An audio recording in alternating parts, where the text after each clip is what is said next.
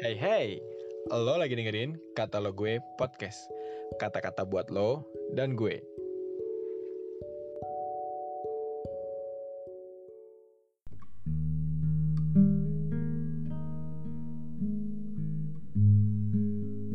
Halo teman-teman, selamat pagi. Hari ini kita mau baca dari um, Lukas 19 ayat 1 sampai 10. Hari ini kita mau belajar tentang Zakheus. Yesus masuk ke kota Yeriko dan berjalan terus melintasi kota itu. Di situ ada seorang bernama Zakheus, kepala pemungut cukai dan ia seorang yang kaya. Ia berusaha untuk melihat orang apakah Yesus itu tetapi ia tidak berhasil karena orang banyak, sebab badannya pendek. Maka berlarilah ia mendahului orang banyak, lalu memanjat pohon ara untuk melihat Yesus yang akan lewat di situ.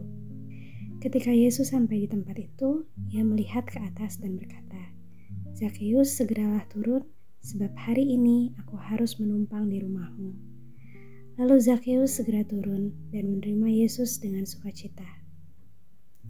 Tetapi semua orang yang melihat hal itu bersungut-sungut. Katanya, ia menumpang di rumah orang berdosa. Tetapi Zakheus berdiri dan berkata kepada Tuhan, Tuhan, setengah dari milikku akan kuberikan kepada orang miskin. Dan sekiranya ada sesuatu yang kuperas dari seseorang, akan kukembalikan empat kali lipat. Kata Yesus kepadanya, hari ini telah terjadi keselamatan kepada rumah ini karena orang ini pun anak Abraham. Sebab anak manusia datang untuk mencari dan menyelamatkan yang hilang. Renungan kita hari ini judulnya Zakheus yang mengalami pemulihan. Teman-teman, pernyataan Yesus untuk menumpang di rumah Zakheus membuat banyak orang pada waktu itu bersungut-sungut. Mengapa Yesus perlu menumpang di rumah orang berdosa? Bukankah banyak orang lain yang bisa dikunjungi? Pada masa itu, bagi banyak orang, pemungut cukai dikatakan sebagai orang berdosa.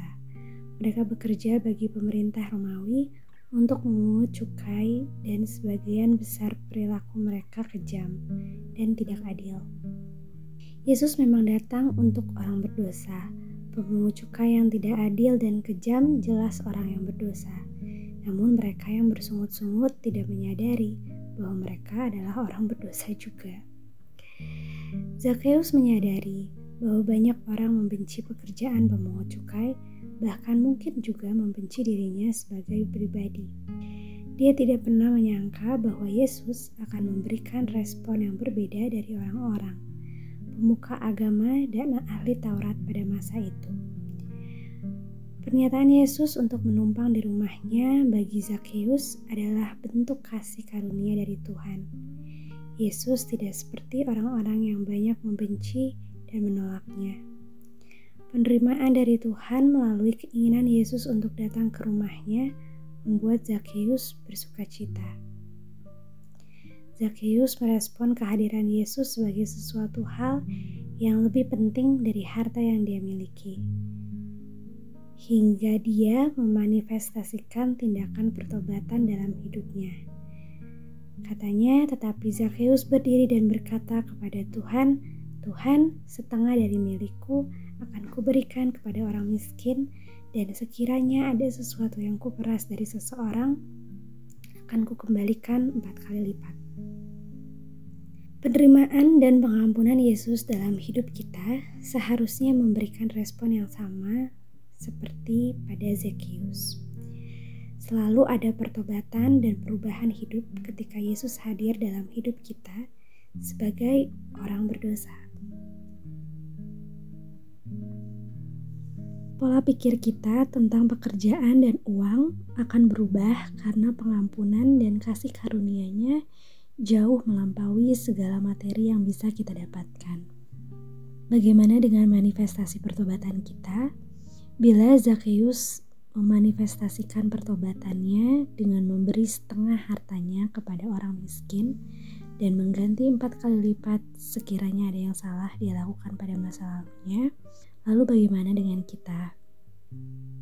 Tentu, Tidak harus seperti Zakheus, namun sudah pasti manifestasi dari pertobatan setidaknya adalah perubahan pola pikir dan perilaku dalam hidup kita yang bisa dilihat oleh orang-orang sekitar kita.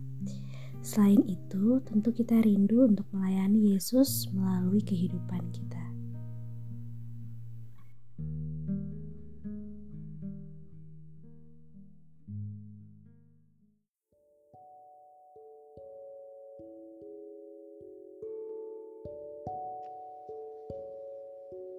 Terima kasih ya udah dengerin podcast ini. Jangan lupa di follow dan juga di share ke teman-teman yang lain ya.